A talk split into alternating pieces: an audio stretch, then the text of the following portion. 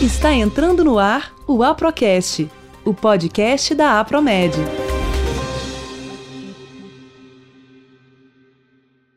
Olá, eu sou a doutora Fátima, eu sou endocrinologista e coordenadora do curso preparatório da Apromed para a prova de título de especialista em endocrinologia e metabologia. Olá, eu sou o doutor Willis Esteves, sou coordenador do curso de Cardiologia da Apromed para obtenção de título de especialista nesta especialidade. Nós vamos focar no diabetes e doenças cardiovasculares e também no antiarrítmico amiodarona e a sua ação sobre a tireoide. Bem, o diabetes mellitus, né, ele é uma doença que tem uma repercussão a nível mundial, né? E a gente sabe que a principal causa de mortalidade nesses pacientes são as doenças cardiovasculares. E a doença arterial coronariana é responsável por 70% dessas mortes. O paciente hipertenso, ele tem 2 vezes mais chances de se tornar diabético. E a hipertensão, ela comete 60% dos pacientes diabéticos. Quando se une as duas doenças, o diabetes e a hipertensão, esse paciente ele tem 7 vezes mais chances de morrer e principalmente de doenças cardiovasculares. Nesse contexto, né, quando você atende um paciente diabético no consultório, além do controle glicêmico, é importante você fazer prevenção de hipertensão, de infarto agudo do miocárdio, de insuficiência vascular periférica e de acidente vascular cerebral. E o papel do cardiologista, nesse momento, é extremamente essencial. Como você disse, Fátima, realmente o diabetes mellitus é um fator de risco maior para as doenças cardiovasculares e se torna muito importante a abordagem conjunta de nossos cardiologistas com vocês, endocrinologistas, visando reduzir o risco cardiovascular desse paciente, né? Nós sabemos que o diabetes mellitus tem se tornado uma verdadeira epidemia a nível mundial, devido a vários fatores, como o envelhecimento natural, o sedentarismo, a mudança de hábitos alimentares. E a principal causa de morte nessa população, como você disse, são as doenças cardiovasculares, em primeiro lugar o infarto agudo do miocárdio, depois o acidente vascular cerebral. Sendo assim, é fundamental, primeiramente, a prevenção do diabetes, né? Eu acho que é um fator que é bastante importante a gente orientar os nossos pacientes quanto às necessidades de hábitos de vida saudáveis, de manutenção do seu peso adequado, de estímulo a uma atividade física regular, certo? Visando a prevenção dessa doença, que é, sem dúvida alguma, um fator de risco importante para as doenças cardiovasculares. Mas, infelizmente, muitas vezes, aí na maioria das vezes, né, a gente já depara com o paciente sendo portador dessa patologia. E uma grande parte dos nossos pacientes cardiológicos, eles são diabéticos e torna-se fundamental, como você disse, a alta prevalência de doença aterosclerótica nessa população, que a gente controle esses fatores de risco visando aumentar a sobrevida desses pacientes e diminuindo a incidência dessas patologias. Realmente, William, quando a gente diagnostica um paciente no consultório, na maioria das vezes esses pacientes eles já têm um tempo maior de doença do que realmente ele conhece. 50% dos pacientes diabéticos, eles não têm conhecimento que tem a doença. E isso realmente é um problema muito sério, porque a doença aterosclerótica, ela pode já estar presente nesse paciente no momento do diagnóstico, e é uma doença que pode levar o paciente já a ter um desfecho primário, um infarto, já, mesmo antes do diagnóstico de diabetes. Então, nesse momento, né, do diagnóstico desse paciente, é essencial que ele tenha uma avaliação cardiológica adequada, justamente para prevenir, né, esses desfechos primários, porque esses pacientes, eles têm várias comorbidades e mortalidade precoces, né? Isso. E, como disse na fala anterior, importante a gente prevenir a doença, mas infelizmente, na maioria das vezes, quando a gente vê o paciente pela primeira vez, já nos vem com o diagnóstico, correto?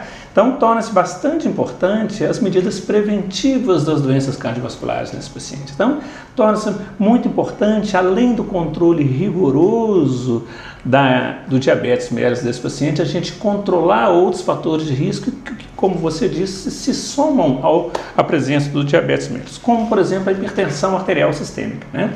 A hipertensão ela é bem prevalente nessa população diabética e as diretrizes atuais recomendam um controle mais rigoroso da pressão nesses pacientes. Então, o que tem se recomendado ultimamente é o quê? Manter níveis de pressão sistólica nessa população, geralmente entre 120 e 130 milímetros de mercúrio. Se é um paciente acima de 65 anos, entre 130 e 140 milímetros de mercúrio. E além disso, a pressão diastólica também entre 70 a 80 milímetros de mercúrio.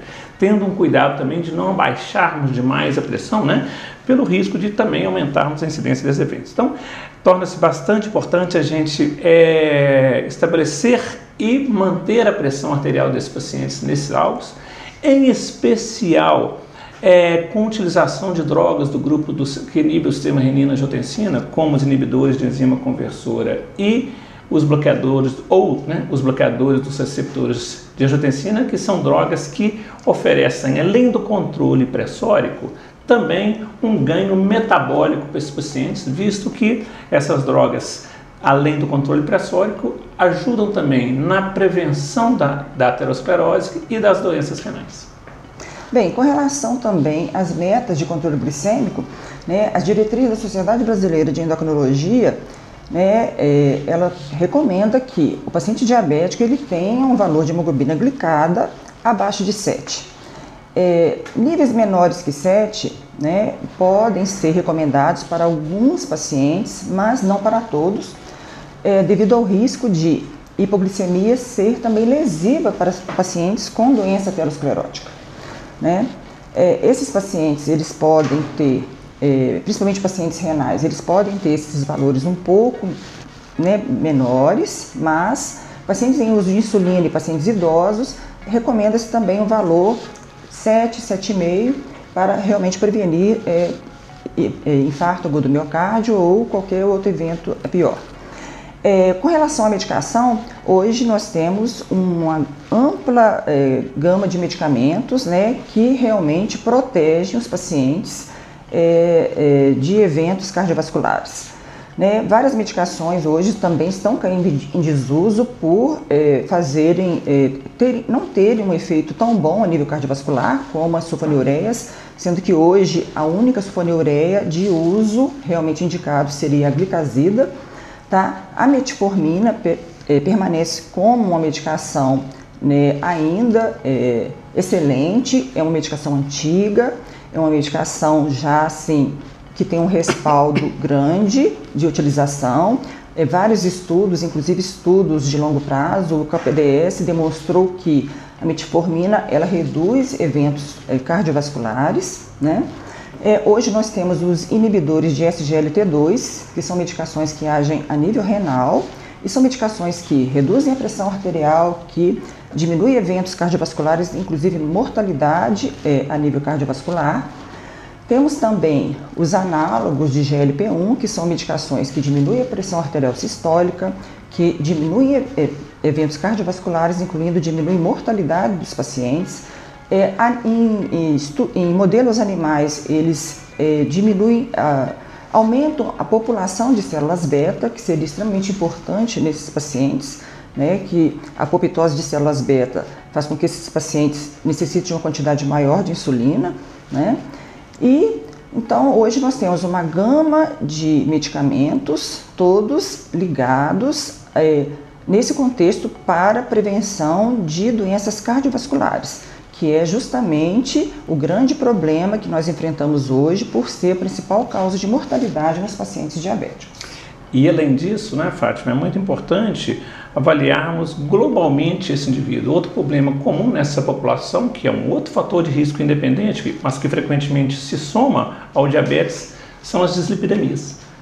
E torna-se de grande importância a gente ter um controle mais rigoroso delas no paciente diabético, Hoje a gente deve categorizar o paciente como sendo de muito alto risco ou um risco moderado, sabendo sempre que o diabetes ele é um fator de risco independente, mas existem determinadas situações que são consideradas de muito alto risco, que são aqueles diabéticos que já tenham doença cardiovascular estabelecida, né? Ou diabéticos com mais de 3 fatores de risco, ou com diabetes com lesão de órgãos-alvo, certo?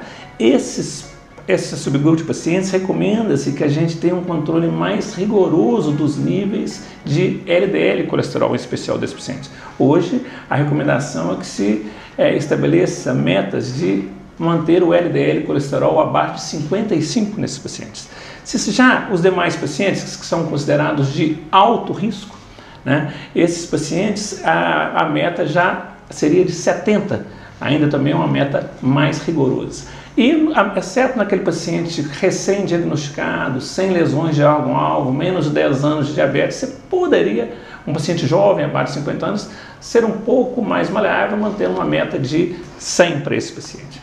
E importante é que a droga de escolha para o controle desses pacientes são as estatinas, né, que se mostraram bastante eficazes e também diminuindo eventos duros como infarto, AVC nessa população.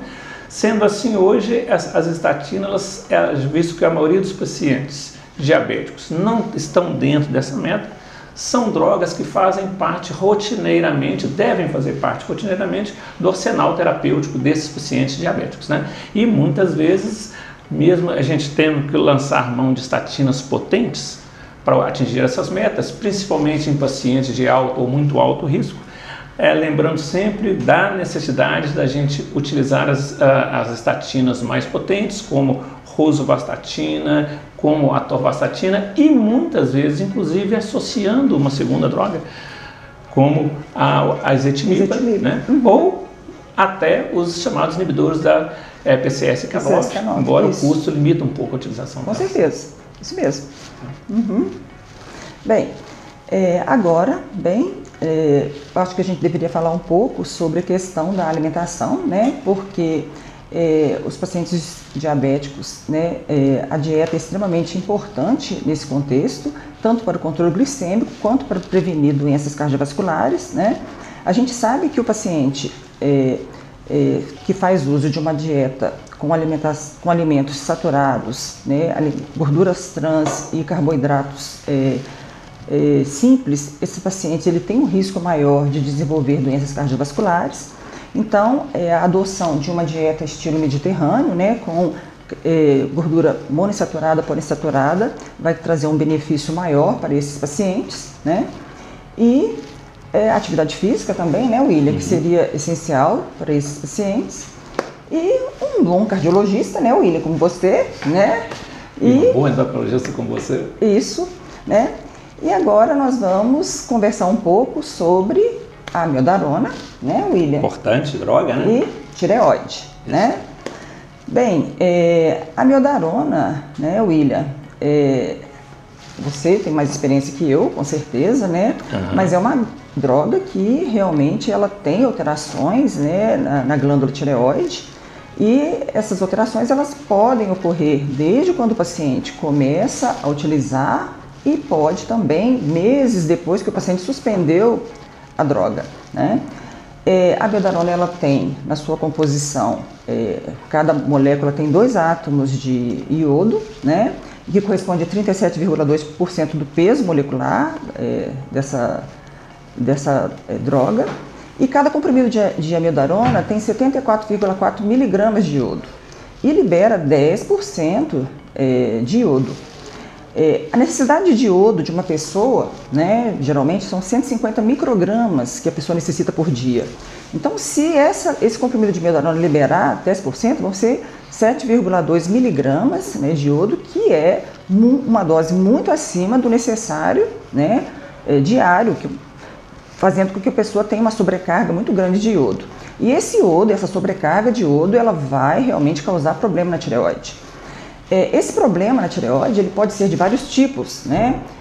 Mas o principal, no caso, que vai causar repercussão maior na glândula tireoide, seriam as tireotoxicoses, Então, se você está tratando um paciente com uma arritmia cardíaca, esse paciente já está com o coração com a sobrecarga, né, William? E nós ainda vamos induzir uma tireotoxicose, né, um excesso de hormônio tireoidiano que vai sobrecarregar ainda mais esse coração, realmente vai ser um problema. E a amiodarona ela pode causar a tireotoxicose induzida por amiodarona tipo 1 e também a tipo 2. A tipo 1 ela ocorre mais em pacientes que já tem uma doença subjacente, né? O paciente ele já tem um bócio multinodular, ele pode ter aí uma doença de Graves e geralmente ele tem áreas autônomas. É comum em paciente idoso, né, que necessita da droga para tratamento de uma arritmia cardíaca e também em áreas deficientes em iodo. E essa droga ele vai ali induzir um hipertiroidismo. Então é aquela droga, é aquela glândula que está ávida por iodo e você vai dar o substrato, né? Então aquele paciente ele vai desenvolver um hipertiroidismo, né? E o que nós vamos encontrar no caso laboratorial? Então o paciente vai ter aumento dos hormônios tiroidianos, nós vamos ter uma captação de radiodo que pode estar normal ou aumentada, e quando você faz o ultrassom você vai ter uma glândula com hiperfluxo, tá? E realmente assim, esse hiperfluxo e uma glândula com alterações mesmo de hipertiroidismo. No caso do tratamento, não adianta suspender somente a glândula. O paciente ele deve tomar antitiroidianos em doses elevadas. Geralmente a gente dá 60 a 80 gramas de metimazol, tá? E 600 a 800 miligramas de propiltiuracil, e pode-se utilizar também o perclorato. A tirotoxicose induzida por amiodarona tipo 2, ela geralmente ela ocorre em áreas suficientes em iodo, e o mecanismo de ação aí da amiodarona é mesmo pela citotoxicidade que a droga vai exercer na tireoide. Então, nesse caso, a glândula vai destruir a célula, né, vai destruir o folículo tireoidiano, liberando hormônio na circulação. Então, os marcadores inflamatórios vão estar elevados, né, e nós vamos ter um quadro realmente parecido com a tireoidite subaguda. A captação de radiodo aí vai estar baixa, por quê? Porque nós não vamos ter mais folículo tireoidiano, não vamos ter célula tireoidiana, então não vai captar radiodo, né? E ultrassom também não vão ter alteração de hiperfluxo nem de hipertiroidismo.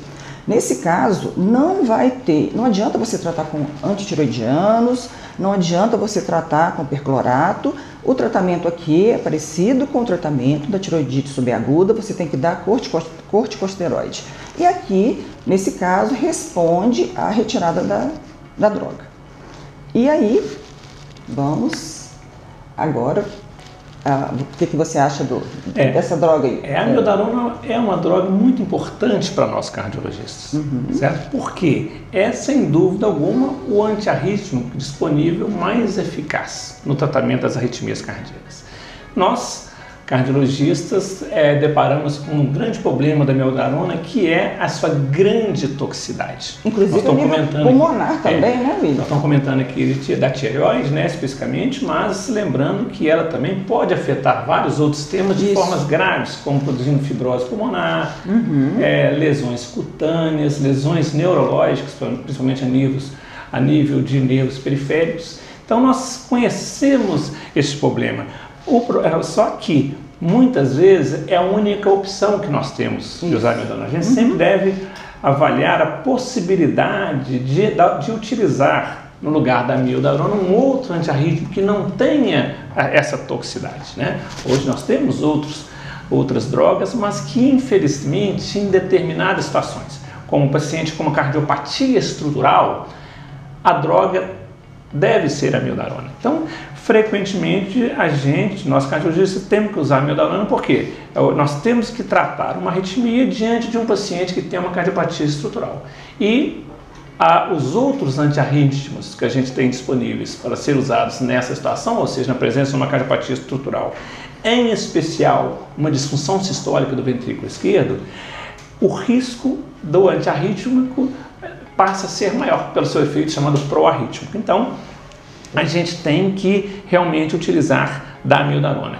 E muitas vezes a gente, já é uma coisa que nós cardiologistas temos que fazer, né, periodicamente, dosagem dos hormônios tireoidianos em toda a população que está usando a amiodarona, visando detectar a toxicidade tireoidiana, certo? Isso é de fundamental importância. E muitas vezes a gente depara com as situações, ou seja, o indivíduo é necessário usar a droga, ele está tendo um efeito, efeito antiarrítmico, porém o indivíduo desenvolve uma toxicidade, seja um hiper ou um hipotireoidismo.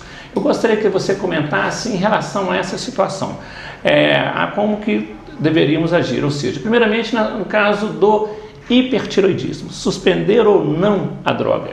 Bem, no caso da tiotoxicose induzida por amiodarona tipo 1, não adianta você suspender a droga, né? Você tem que pesar risco-benefício, né? Se o paciente realmente necessita da medicação, você vai dar drogas antitireoidianas, né? E essas drogas antitireoidianas, elas vão bloquear a ação do hormônio tireoidiano. Então, esse iodo que está sendo fornecido por essa amiodarona, ele vai ser bloqueado e não vai haver a produção do hormônio. Realmente custa, mas por quê? Porque é uma carga muito grande de iodo que a glândula está recebendo, mas a gente consegue controlar. No caso da tipo 2 também você consegue controlar, demora mais, mas consegue. E sempre pesando risco-benefício. Se você tiver uma segunda opção de tratamento, a suspensão da droga é o melhor, né? Mas se não, realmente a gente recomenda não suspender. Por quê? Porque realmente a arritmia cardíaca é um quadro grave, né? E o paciente realmente necessita desse tratamento.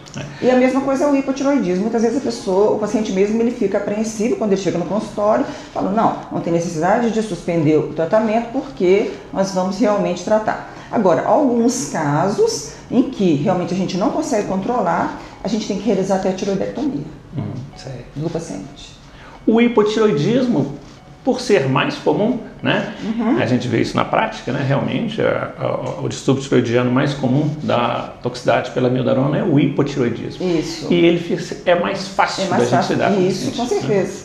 Né? E aí a gente entra com medicação, né? Hormônio tireoidiano, e a gente consegue controlar. Né? Sem dúvida. Isso é muito importante, que a gente... São situações frequentes na prática. O cardiologista, ele deve sempre lembrar disso, a importância fundamental, porque muitas vezes os sintomas e sinais clínicos, tanto do hiper quanto do hipotireoidismo, eles ficam escondidos atrás das manifestações da cardiopatia. Então o indivíduo, ele desenvolve esses distúrbios tireoidianos muitas vezes sem aquelas manifestações clássicas, né?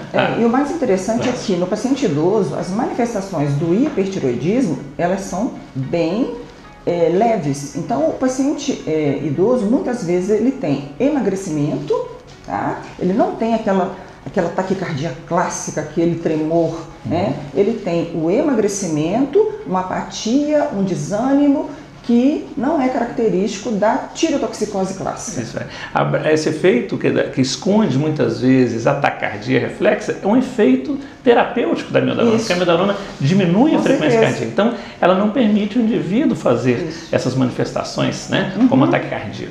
Pois é, isso mesmo. Bem, chegamos ao final da nossa AproCast e eu gostaria de convidar você, colega endocrinologista, médico, que ainda não possui título de especialista em endocrinologia, para fazer parte do projeto Apromed, que é um projeto dedicado a que você consiga adquirir o seu RQE, que é um projeto constituído de aulas gravadas, aulas presenciais e também de mentoria online. Estamos aguardando você. Foi um prazer participar desse AproCast, juntamente com a Fátima, e gostaria também de convidar você que irá fazer a prova de título de especialista pela Sociedade Brasileira de Cardiologia, para que se junte a nós. Nós sabemos que você está preparado, sabe como estudar, mas nós temos aqui uma forma melhor de te orientar para que ao final do curso você esteja bem preparado para que você conquiste esse tão almejado título especialista e que tenha o seu RQE. Você ouviu AproCast. Acesse apromed.com.br.